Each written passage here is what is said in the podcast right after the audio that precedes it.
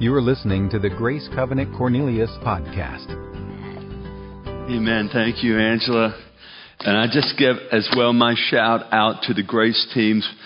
So many folks using their gifts to honor God and to serve God's family. A couple of weeks ago, I was just kind of milling about the sanctuary as I often do, and I saw we had a whole family serving. We had the dad in the sound booth running what you see on the screen. Mom works on the parking team, serving there. Two of their teenagers were running cameras, and I thought, wow, man, this is awesome. I got the whole family engaged. So we would love to have you connected because, again, who's the church? We are. How does the church happen? It happens when the church uses their gifts to serve others. And so we would love to have you, whatever your place would be, we would love to have you find that place. Well, again, great to have all the folks joining us, Grace Online, this morning. We're continuing today our study of the words of Jesus, revealed through the stories that he told, the parables that he told. As we discovered last week, a parable is like a story thrown alongside a truth to bring the truth to life for us. It's like living word pictures, if you can think of it like that. Jesus consistently used parables to illustrate kingdom principles that were not just for the listeners of the day, but I believe still truth for us today. Matter of fact, turn to your neighbor and say, hey, there's some truth for you today. Go ahead and tell them. Encourage them. There's some truth for you today.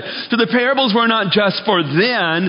It so connects with where we're at and how we're walking out our faith today. So this morning we want to look to Matthew chapter 20 as we talk about some workers who were hired into a vineyard. So if you have your Bibles, you can look with me to Matthew 20 or whatever means of technology you're using. Turn to Matthew chapter 20. Grab the sermon notes there this morning. While you're getting to Matthew chapter 20, let me just talk with you a little bit about what this parable is all about as we're looking into the generosity, the grace of God. You know, as we think of humanity, as we think of our own lives, there's two things, probably a lot of things, but this morning I'm going to talk about two things that we all value, appreciate, and want. And here's the two things: fairness and grace. Fairness and grace. So let me do a quick survey this morning just to kind of see if I'm target on. How many of you appreciate fairness? Like if goods are being distributed or money is being distributed, you want what's your fair share, right? Or if you're going to go before a judge, if you're in a court, if you have to appear at court, hopefully that's not often, but if you have to, what you want the judge to be, you want the judge to be fair. We value and appreciate, and we want fairness. And when things are not fair, but it unsettles us. When things are not fair, when we see something that's not fair, it stirs some angst within us. We also really appreciate grace, especially when we are on the receiving end of grace. So what's grace? Grace is undeserved favor. It's kindness shown to you that you did not earn. So you didn't work for it, but it's grace. So how many of you love grace?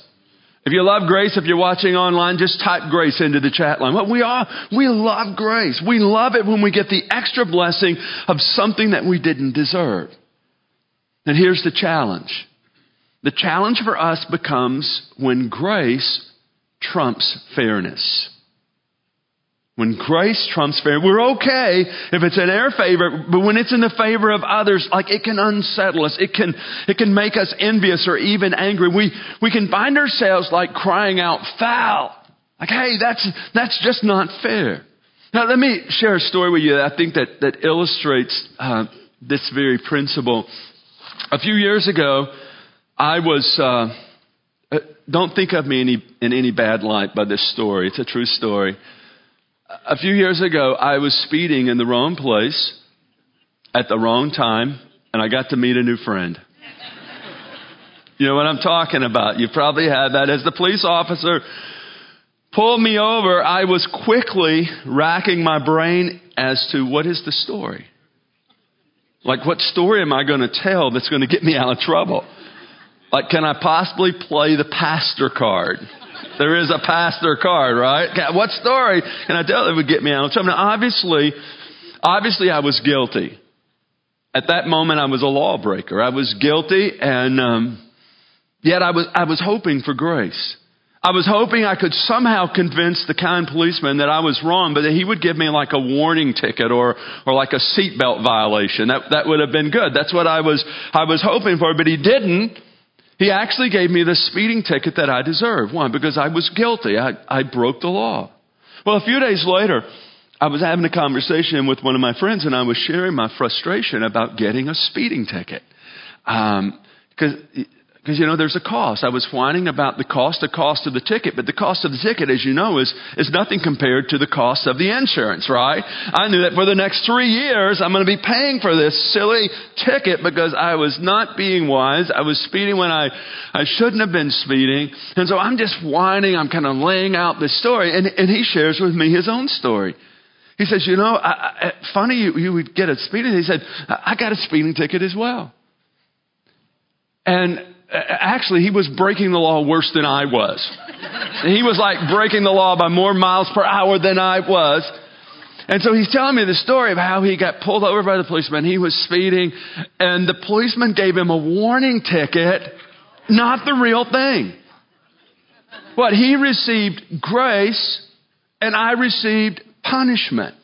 Now, I didn't say this out loud. I didn't want to be rude, but I'm telling you, internally, I was saying, foul. That's not fair.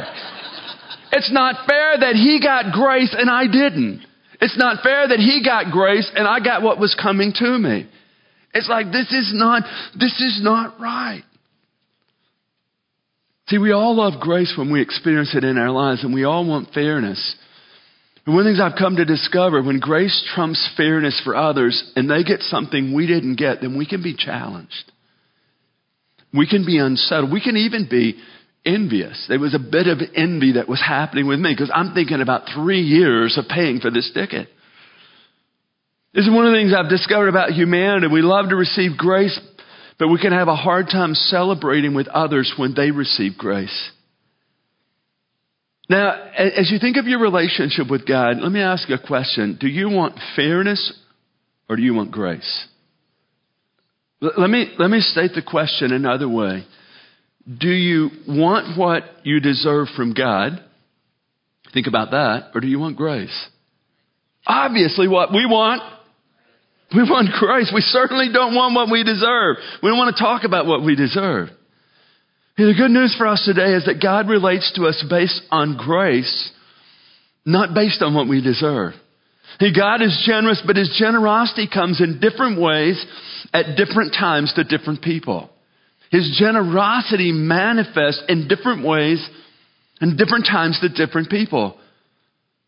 And at times that can seem unfair to us.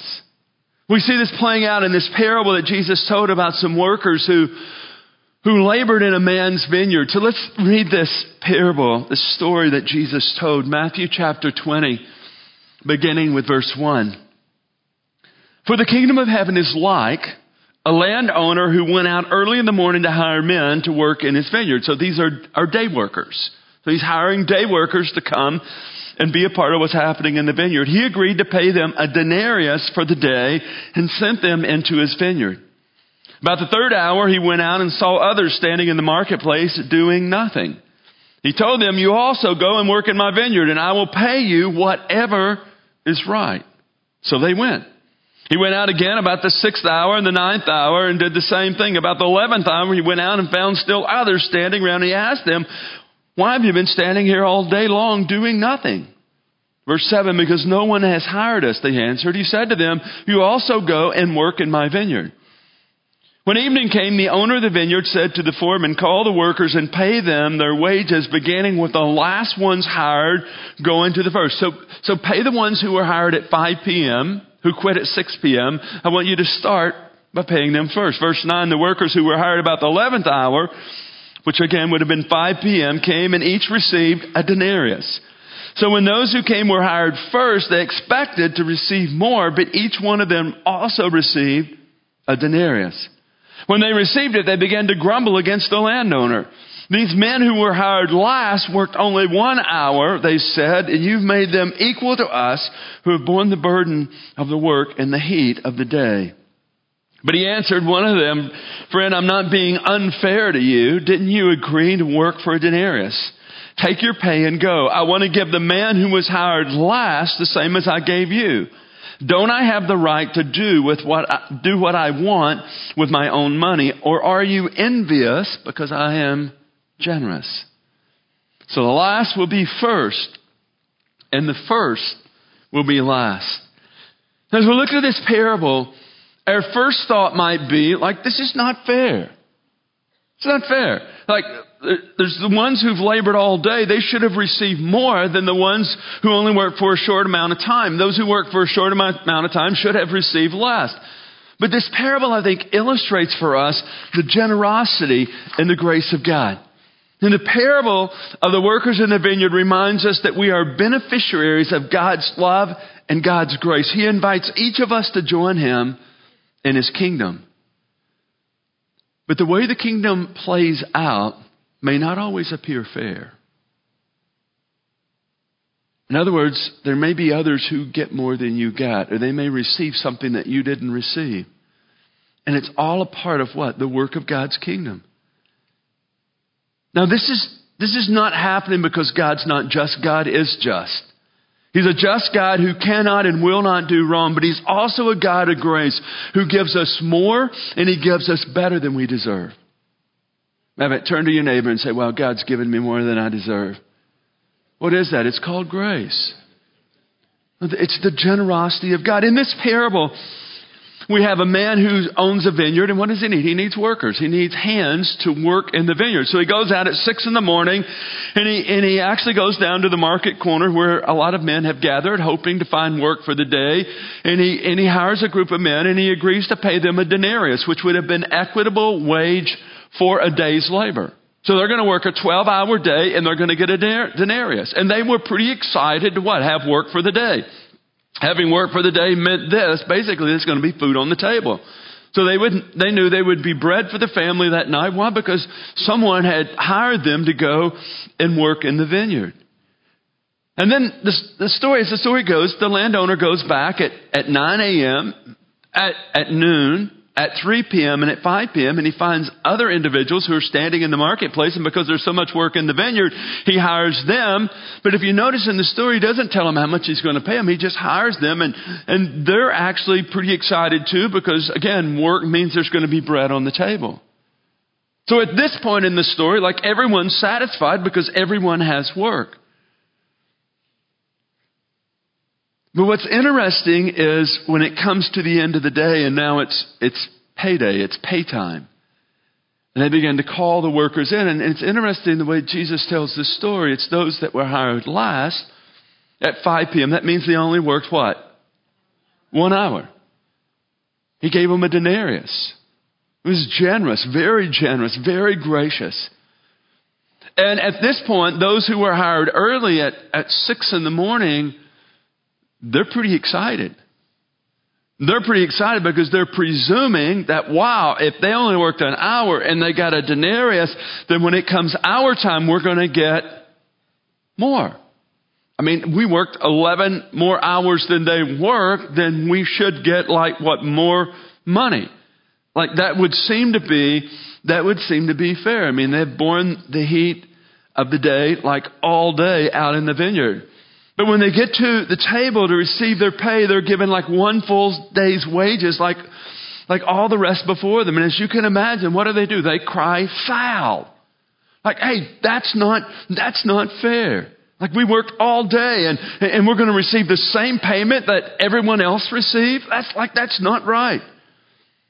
And the landowner reminds them that he's being fair. You agreed to work for a denarius, and I'm giving you a denarius.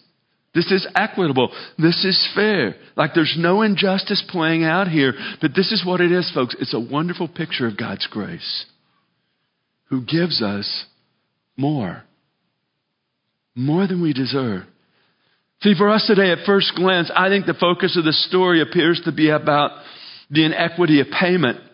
And based on this work payment ratio, it's understandable that the all-day workers were bothered because they were not paid more. But the focus of the story is really not about the payment. The focus of the story is about this. It's about the generosity of the landowner. The one who is willing to give more than what individuals earn, more than what they deserve.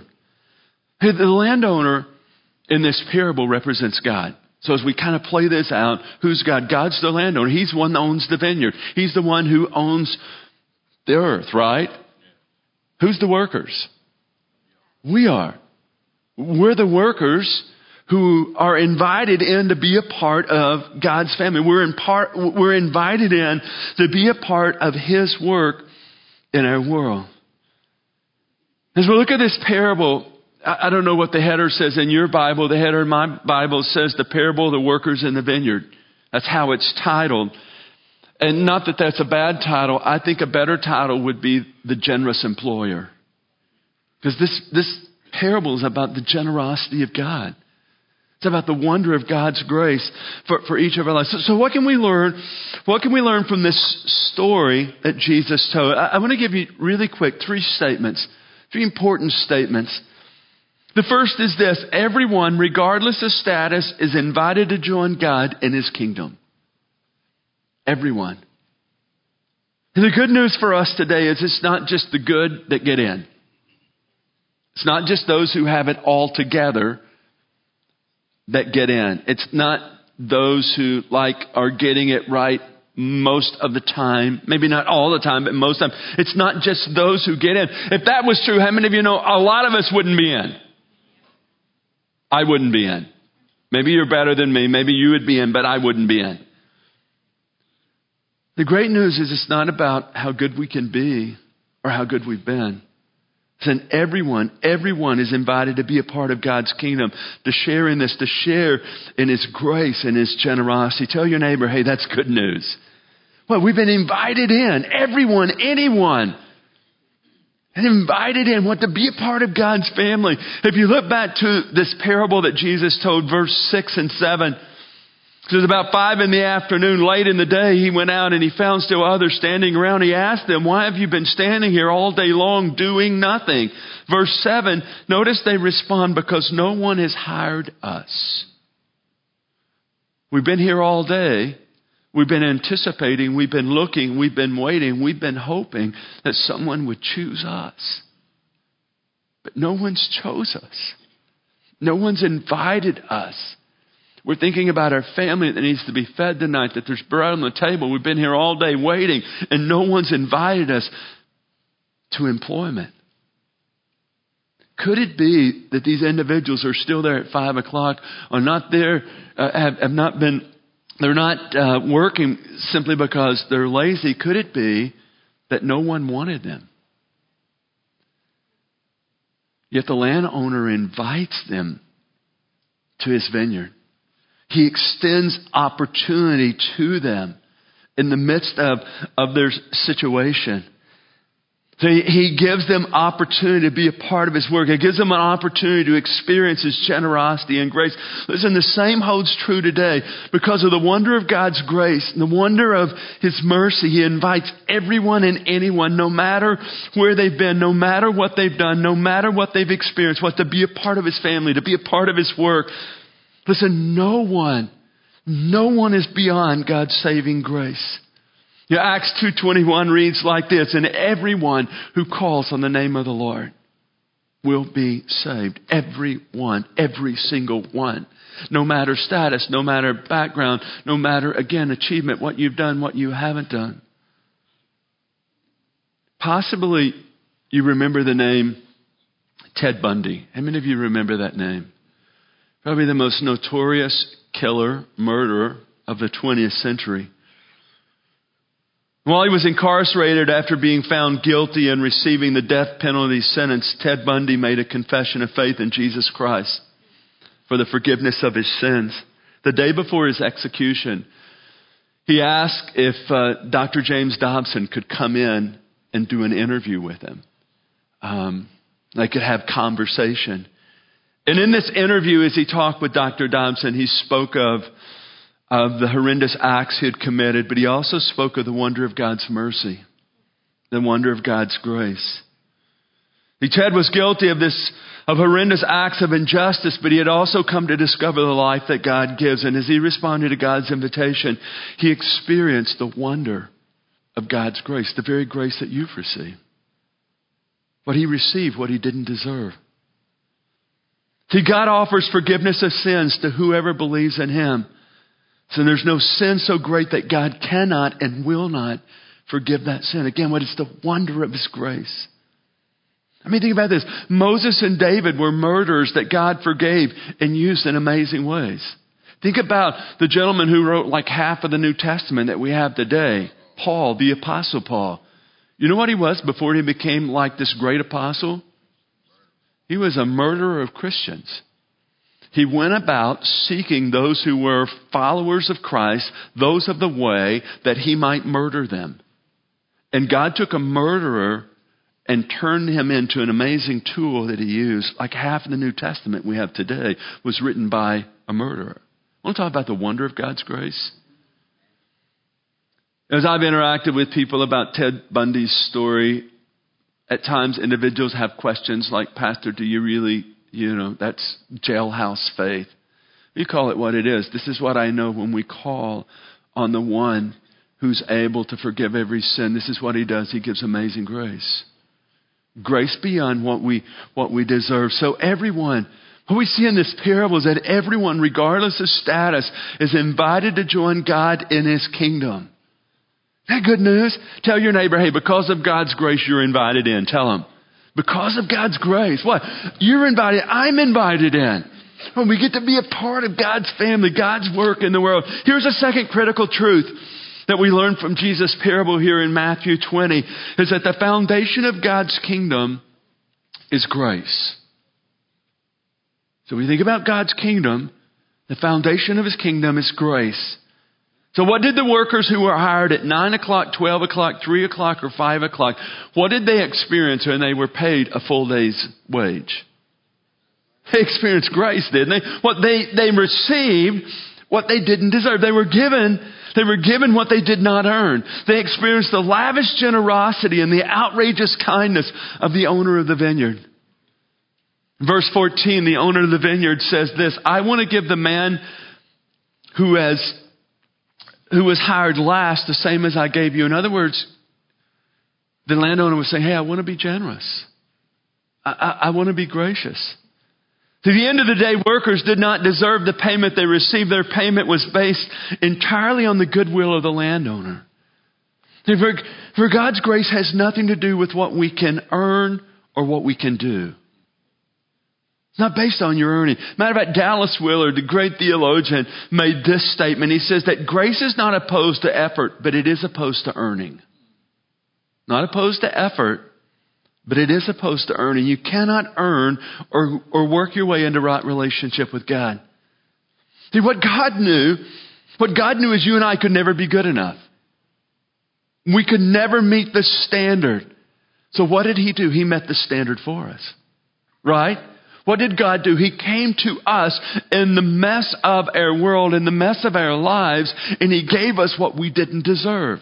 What did we deserve? We deserve judgment. We deserve punishment. Let me ask you this question. Have any of you ever done anything wrong before?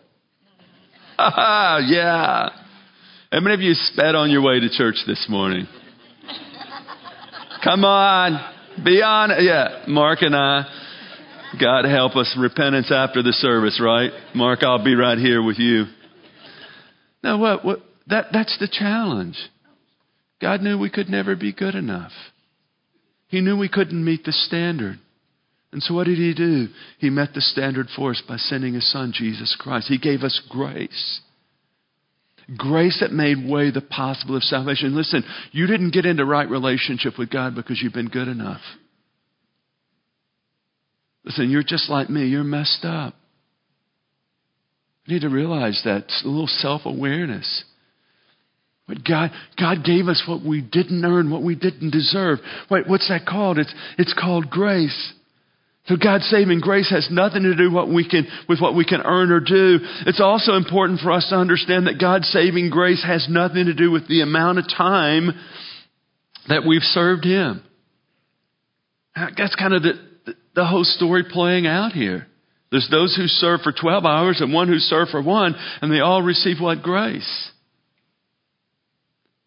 Now, I think of the thief that hung on the cross beside Jesus. If you recall the story, there was two thieves that were hung as Jesus hung on the cross, one on his right and one on his left. If you remember, there was one of the thieves who cursed Jesus. There was one who cried out to him for mercy. And interesting, this is what Jesus said to him. Today you'll be with me in paradise. Let me ask you a question. Had he done anything to deserve? Had he had a chance to work for, to earn, to get into paradise? No. He was hanging on a cross. That day he died. And so there would be individuals who served Jesus for 40, 50, 60, 70, 80 years. And then there's the thief on the cross. And here's the good news. We all get in. Why do we get in? We get in because of God's grace. So it's not about so much how long I've served or how long I've... Listen, the wonder is that of God's grace to us. The bottom line is that the only way any of us get in, the only way any of us have the privilege of relationship with God is because of His grace. Grace is the foundation of God's kingdom. Some months ago, I took my family out to a nice restaurant just so we could have some family time. You know, as your kids get older, they don't want to be with you a lot. So you got to bribe them with a nice restaurant. And so we went to a nice restaurant and we were just having some family time and enjoyed a great meal. And at the end of the meal, I motioned to the waiter and I asked for our ticket, our bill. And he came over and said, hey, someone picked up your ticket. So immediately I'm scanning the restaurant like, who's here that I know? And I didn't see anyone that I knew. And still to this day, I have no idea who picked up our ticket. I have no idea who paid the bill. But did I earn it? Did I deserve it? I don't even know who it was. No, what it was grace. They picked up our ticket. Listen, hear me this morning. Here's the great news. God's picked up your ticket. Isn't that good news? He's paid the bill. He's picked up the ticket on your behalf. What is it? It's the wonder of His grace. The foundation of God's kingdom is grace. Here's a final truth we can pick up from Jesus' story of the workers. Comparison with others will rob us of the joy of God's grace.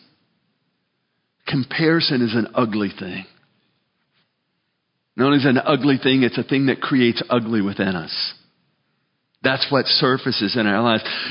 What we see playing out in this parable is the challenge that comparing ourselves with others creates. As the parable begins, the workers who are hired first, well, they're glad to have work. Like, you want to hire us and you're going to pay us a denarius for a day's work? Wow, that's great. But they're pretty elated. They're excited. They agree to this fair wage for their day's work that they're going to receive. Everything's great until it becomes pay time. And the problem is not that they were unfairly paid. They were fairly paid. The problem was that they began to compare themselves with other workers who had not worked as long as they had, but received grace, received the same pay. Matter of fact, if you look back to verse 11, 12, and 13, there's this dialogue that plays out. They begin to grumble against the landowner like foul. This is not fair. This is not right. Like, we should be paid more. And he says, hey, I'm paying you exactly what we agreed on before you ever went into the vineyard. This is what I said I would pay. And that's exactly what I paid you. As we look at these workers who are grumbling, what we discover is that comparison robbed them of the ability to be grateful for what they had received. It robbed them of the ability to be grateful for what they had, what the landowner had given them. Listen, here's a surefire way to guarantee your unhappiness. Spend a lot of time comparing your life to others. And whether we look for reasons to be grateful or reasons to complain, this is what I know, we'll find what we're looking for. It's kind of like the vulture and the hummingbird. They're both birds, right? A vulture and a hummingbird. A vulture begins his day looking for things that are dead. And because he's looking for things that are dead, most likely he finds what? Things that are dead. Hummingbird begins its day looking for sweet nectar, and because that's what it's looking for, most likely it finds what? It found exactly what it was looking for. And so it is in our lives. We find what we're looking for. Are we going to find things that we can complain about? Are we going to find things that we can be grateful for? See, what we don't want to do is fall prey to the temptation to compare ourselves to others. See, comparison does three things. Comparison blinds us to the blessing of God's grace that we've received. I begin to compare myself to Dana. I'm thinking, man, I can't dress like Dana dresses. Man, he always looks so good. And I can miss the very fact that I was blessed. Someone gave me this T-shirt. I didn't have to pay for it. What's that? Grace. I can be so caught up in comparing myself to how good Dana looks that I can miss the fact that someone gave me this T-shirt. I didn't have to pay for it. Here's a second danger of comparison. Comparison keeps us from being grateful for what we have, and it usually leads us to complaint. When you begin to compare yourself with others, you're going to miss the very blessing that's come your way. Listen, I don't even know your story this morning, but this is what I can tell you. You have been blessed in a huge way. We could just start with the fact that you live in the United States of America, and you had a car to drive here this morning. And you have a house that has a refrigerator in it, and you have a pantry that has some groceries in it. We could just start there with the basics. But when we begin to compare ourselves with others, we lose sight of, there's this tendency that we're not grateful for what we've been blessed with. Here's a third danger of comparison. Comparison can even fuel envy in our lives, and that we want what others have. See, there's no win in this comparison game. If we fall prey to the comparison game, it usually results in either pride or discouragement. If I compare myself to someone else and I'm in a better place than they are, then I can begin to think, wow, look at me. Look at all that I have. Look at all that I've done. And pride can puff us up. Or on the other side, conversely, if I look at what someone else has and they have, wow, a whole lot more than I have, I can get discouraged and oh my goodness, why do they have so much and I have so little? Why are they so blessed and why does it seem that I'm not as blessed as they are? There's no win in comparison. So listen, don't fall prey to the distraction and the temptation. That's what we see playing out in this parable. There was this comparison. And because of the comparison, they couldn't even be grateful for the fair pay, the equitable pay that they had received. So rather than comparing, choose to live grateful for God's grace in your life. And as you choose gratitude, then what you're going to discover is out of gratitude comes greater joy and greater opportunity. Guarantee it. Out of gratitude comes what? Greater joy, greater opportunity. And here's the good news for us today. Like the workers in the vineyard, we've been invited into God's family and God's work. Listen, all because of His grace. We're going to have different experiences. We're going to have differing encounters. And we're going to experience God's grace and God's generosity in different ways. But at the end of the day, listen, we've all experienced more and better than we deserved. More and better than we deserved. Not because we earned it, but because God is gracious. Because God is generous. You know, one of the common greetings is if you greet someone, you come up to someone, maybe a friend you know, or someone, maybe you've just met them. But a common greeting is, how are you doing? You probably say it multiple times a day and you may not even realize that, but how are you doing? Not all the time, but a lot of the time, most of the time, when someone comes to me with that common greeting, how are you doing? My response is, better than I deserve. And that's not just a random statement. It's not just a hilarious response, better than I deserve. I truly am living better than I deserve. So, not because I was a great student, not because I've been a great pastor, not because I've accomplished great things. Better than I deserve because of the wonder of God's grace. The generosity of a good God is poured into my life, who's poured into your life.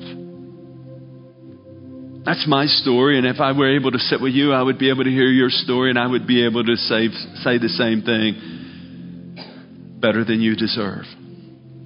It's the goodness of God and the generosity of God. It's that we get to celebrate. And it's that, friends, that we get to live in. You know, that's one of the wonders of being a follower of Jesus Christ. If someone were to say, why are you a follower of Jesus Christ? We could talk about the wonder of God's grace and His generosity. Not what we've earned, but that of the goodness of God in our lives. Amen? Would you pray with me? God, we are grateful. Wow. We are so blessed. And not that we don't have challenges, Lord. I don't make light of the challenges. I have challenges. Lord, probably everyone here this morning, Lord, we face challenges. But Lord, what I know in the midst of it all, God, you are gracious. You are generous. And you've given us so much more than we deserve. And so, Lord, this morning we just say thanks. Lord, if there's anything that this parable stirs within us, it's this cry of our heart just to say, thanks, God. Thanks for giving us more and better than we deserve. Thanks for your goodness that chases after us. And we just acknowledge that this morning. And with grateful hearts, we say thanks. Thanks for your blessing. Thanks for your goodness. Thanks for your grace. Lord, may we not take it for granted. May we not make light of. And for goodness sake, Holy Spirit, help us not fall into that comparison game. Oh, we're in different places, different times, and different seasons. And Lord, you respond to each of us differently. So Holy Spirit, help us not to fall into that trap that can be so destructive. But Lord, may we be those who live with grateful hearts. I set on you, busy about your work. With every head bowed and eye closed, possibly you're here today, possibly you're watching online, and you've never opened your life to the wonder of God's grace. As I said in the first statement, everyone and anyone, no matter where you've been, no matter what you've done, everyone and anyone is invited into the family. Everyone and anyone is invited in to receive out of the wonder of God's grace. Now, possibly you're here today. I never want to just assume that it's well with everyone's soul. Possibly you're here today and you would just say, wow, I want to open my heart to that kind of grace. I want to receive Christ as my Savior. Is there anyone in the balcony on the main floor who would say, hey, Pastor, that's me. Pray with me. Pray for me as I invite Jesus into my heart.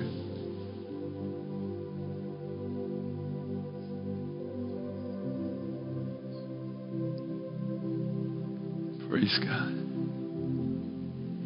Praise God. Would you stand with me this morning? How many would agree with me? We serve a good God. Amen. We are blessed. That's what I know. And here's what I also know. God's blessed you for a reason. Never forget the reason. He's blessed you to be a blessing. So this week as you're walking in and walking out the grace of God and the generosity of God, listen, the scripture in Proverbs says that the goodness of God is chasing after the righteous. I'm telling you, not only is it chasing me, but it's caught me. I'm blessed. And I realize God's blessed me for a purpose, that I get to share the love and life of Jesus with others. So as you live out the wonder of God's grace this week, man, share that grace with someone else. Amen? God bless you. Have a great week. For more information on Grace Covenant Church, our service times, ministry opportunities, directions, and more, visit us at gracecovenant.org.